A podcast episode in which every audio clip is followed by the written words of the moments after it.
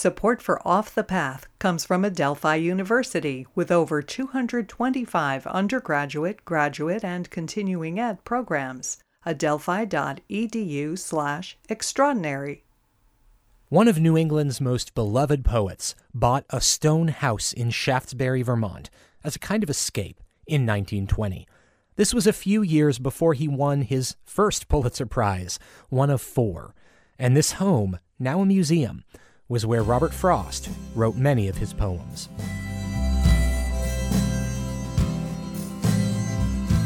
This is Off the Path. I'm Davis Donovan.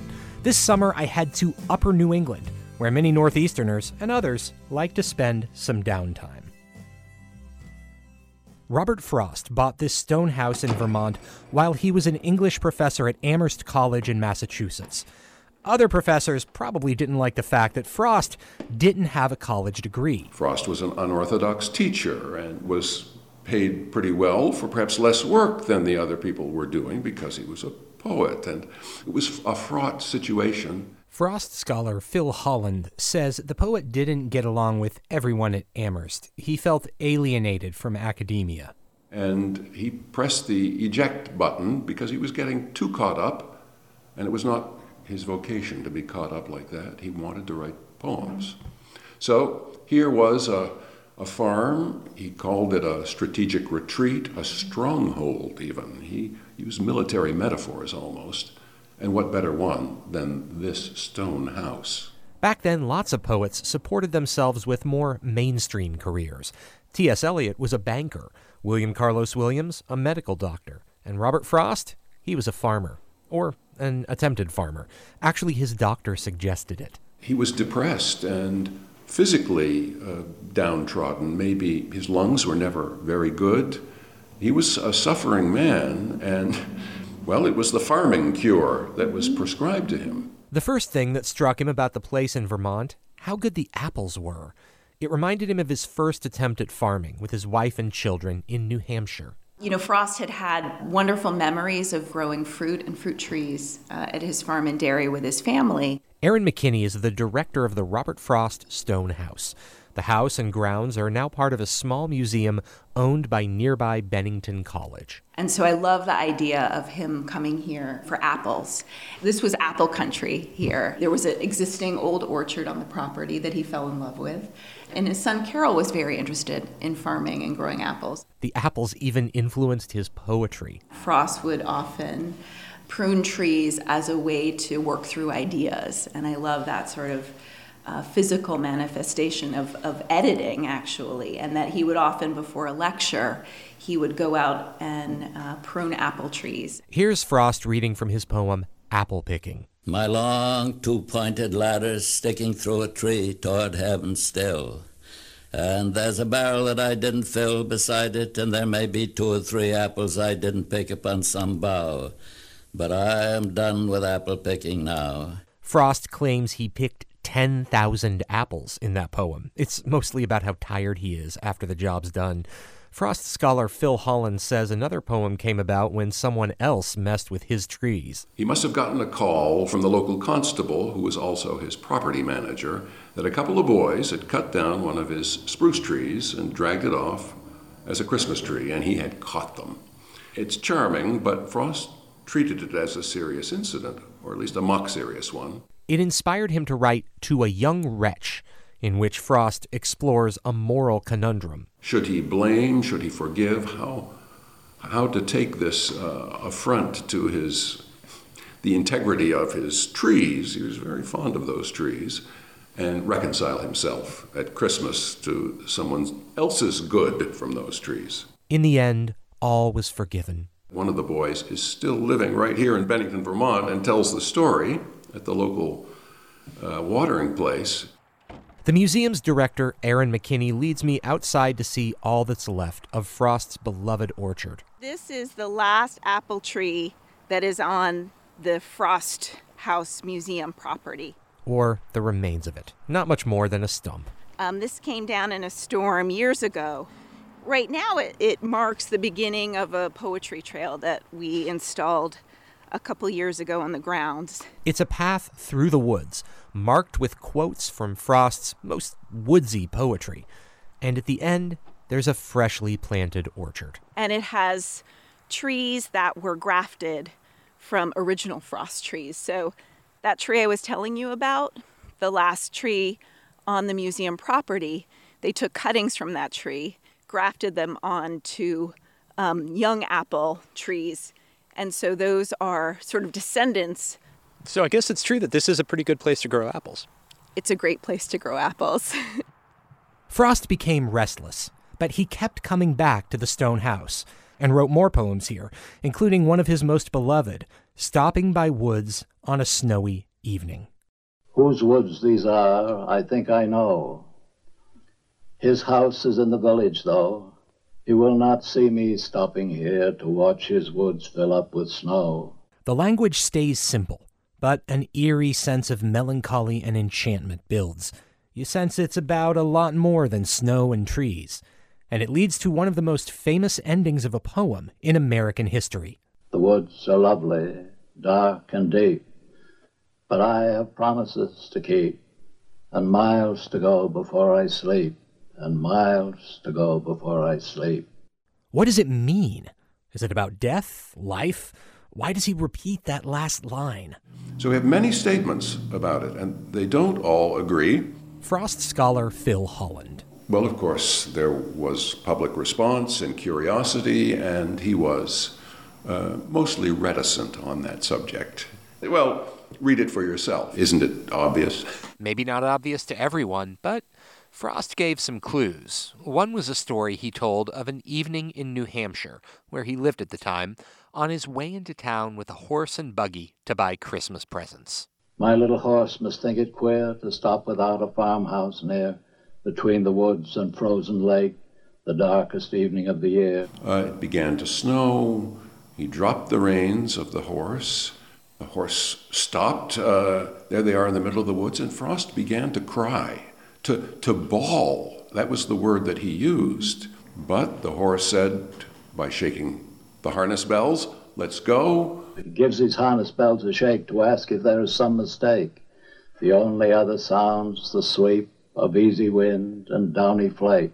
And they did arrive home. No presents, uh, lots of love. That's how Frost told the story. Another thing people wonder about the poem Frost wrote it in his Vermont stone house on a sunny summer morning, not in New Hampshire in winter. He waited. Why? This is where the mystery really deepens. What was it that led him to write that poem down?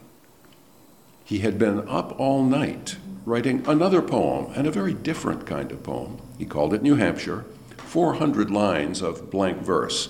He brought that to a conclusion, he says, around dawn. And this other poem came to him almost as if I'd had a hallucination. He claimed to have gone back inside later and written it down without strain. A quick composition that's been pondered over for more than a century. There's a lot unspoken in the poem. The, the tone is, is difficult to pin down. Is it light-hearted at first, or is it uh, some kind of death wish meditation, and it can be taken in multiple ways. Nevertheless, the poem has endured. That's evident at the Robert Frost Stonehouse Museum, where Erin McKinney is director. We have so many people come to the museum, um, all ages, and talk about their experience of this poem. And so we had we actually kept a notebook. Last year was the 100th anniversary of Frost's famous poem. The museum invited visitors to write down their thoughts in the notebook. Erin flips through the pages and finds one visitor's note. Just before I sobered up, my mother quoted, The woods are lovely, dark, and deep. I have promises to keep and miles to go before I sleep. In my journal, on the front page, I have 15 years and miles to go before I sleep. I could write down my own experience with Robert Frost's poem, Stopping by Woods on a Snowy Evening, and it began through my dad's love of the poem. My first experience with Robert Frost was uh, hearing him on the uh, inaugural address of John Kennedy in 1961. That's my dad, Ron Donovan. I feel very calm listening to Frost's reassurances in his poems, but I also feel challenged to address the problems that life has with a, a stern resignation to uh, keep the promises that we all make in life and that we have plenty of time before we sleep. Robert Frost is buried near his stone house in Vermont, but the house was also the site of a family tragedy. Off the Path we'll be back after a short break. Hi there, this is Rima Dael, WSHU station manager, and welcome to my kitchen. Um, this morning I'm starting my day off with a croissant, heating it up in the microwave quickly, and then also making myself a cup of coffee. But I just want to take a moment to ask for your help and support to keep the stories that you hear on our air, the news, and the music you rely on going. So please make a gift now to support all you hear on WSHU on our website at WSHU.org. And I hope you have a great day. This is Off the Path from WSHU Public Radio. I'm Davis Donovan. When Robert Frost moved from his stone house and farm in Vermont, his son took on the day to day responsibilities. His son, Carol, uh, appears to have suffered from some kind of mental illness from a young age depression and a feeling of unworthiness. That's Frost scholar Phil Holland. Robert Frost was a tough act to follow. Carol wanted to follow him, did follow him, writing poetry. You know, the father has to critique the son's poetry. Well, now there's a difficult situation. Carol did join him here, uh, farming, at what age, 19 or 20. Frost was pleased with Carol's progress as a farmer. He even transferred the house's title to his son after he bought a property nearby. Frost reported, I've never had a farm that went as rip roaring as Carol makes this one go. He was a successful farmer, although farming was not a successful enterprise economically in those days. So perhaps doomed to failure. And he had a hard time of it and slipped into a depression. And people saw him and tried to help, including his father, but couldn't stop him ultimately from killing himself. Carol died by gunshot in the kitchen of the stone house. Carol's teenage son, Frost's grandson, found his body. There's a letter about after Carol's death where Frost claims to have done whatever he could for him, but found that it wasn't enough. Frost wrote, I took the wrong way with him. I tried many ways, and every single one of them was wrong. Something in me is still asking for the chance to try one more. That's where the great pain is located. Depression ran in the Frost family, and Frost suffered other losses. Four of his six children died in his lifetime. Frost weathered many a tragedy, including the death of his wife at age 64. And Frost blamed himself for some of these events and carried quite a burden with him. And you see it in a number of poems that are rather darker than most people who think of Frost, the kindly New England poet. Uh, acquainted with the night, for instance. I have been one acquainted with the night. I have walked out in rain and back in rain. I have outwalked the furthest city light. I have looked down the saddest city lane. I have passed by the watchman on his beat and dropped my eyes, unwilling to explain. Robert Frost died in 1963. He's buried in a family plot in Bennington, Vermont, at an old church cemetery on a hill overlooking the town crested by the Green Mountains. It's a few miles down the road from the old stone house he owned for years. The, the whole family is here. That's right, and more to come. Frost's wife, Elinor, is buried alongside him. He wrote her epitaph. It's from a poem, The Master Speed, that line, together wing to wing and oar to oar.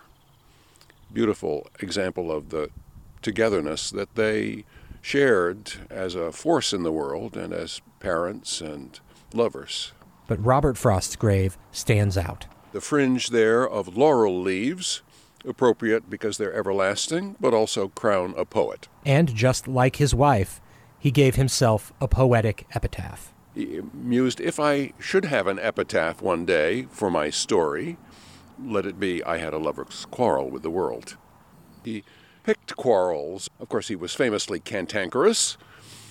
He says, I own I have written several poems against the world in general. Even though it says I had a lover's quarrel, the word quarrel is there, but so is the word lovers. there was love there as, as well as a bit of quarreling. Good thought. yeah. I know it's almost summer, but our visit was in February, and as we left the cemetery, a magical light snow fittingly began to fall.